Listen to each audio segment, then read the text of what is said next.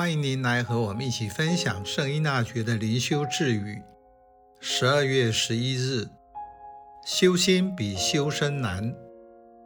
俗语说：“少不读水浒，老不看三国。”《水浒传》中各路英雄豪杰都有一些不良习性，青少年将其作为榜样，就会出事。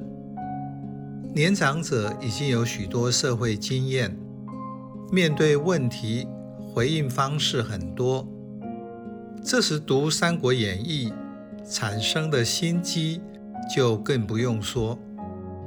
这是古人对修身修心具体的指引。在生命不同阶段的成长，您采用什么方式做灵修？什么方法？在那个时候最有帮助，具体带来的效果是什么？其实无论是哪一种，最后都是回归内心。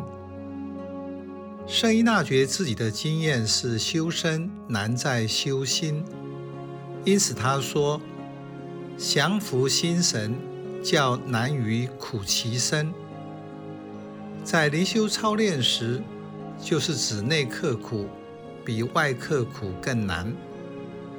对现代人来说，做守斋少吃一点，甚至一顿，比减少上网一个小时要容易得多。但是要宽恕或包容一个自己不喜欢的人，那就难了。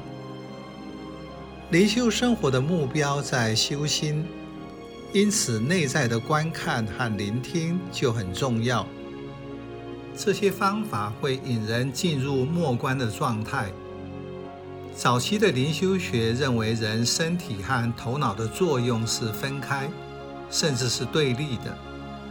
因此，默想用头脑的三思，默观用内在的五官，即心灵的眼目做操练。当代的一些心理学家看待人的整个身体都是脑，因为头脑和每一个身体的细胞都有关系，以神经连结传递讯息。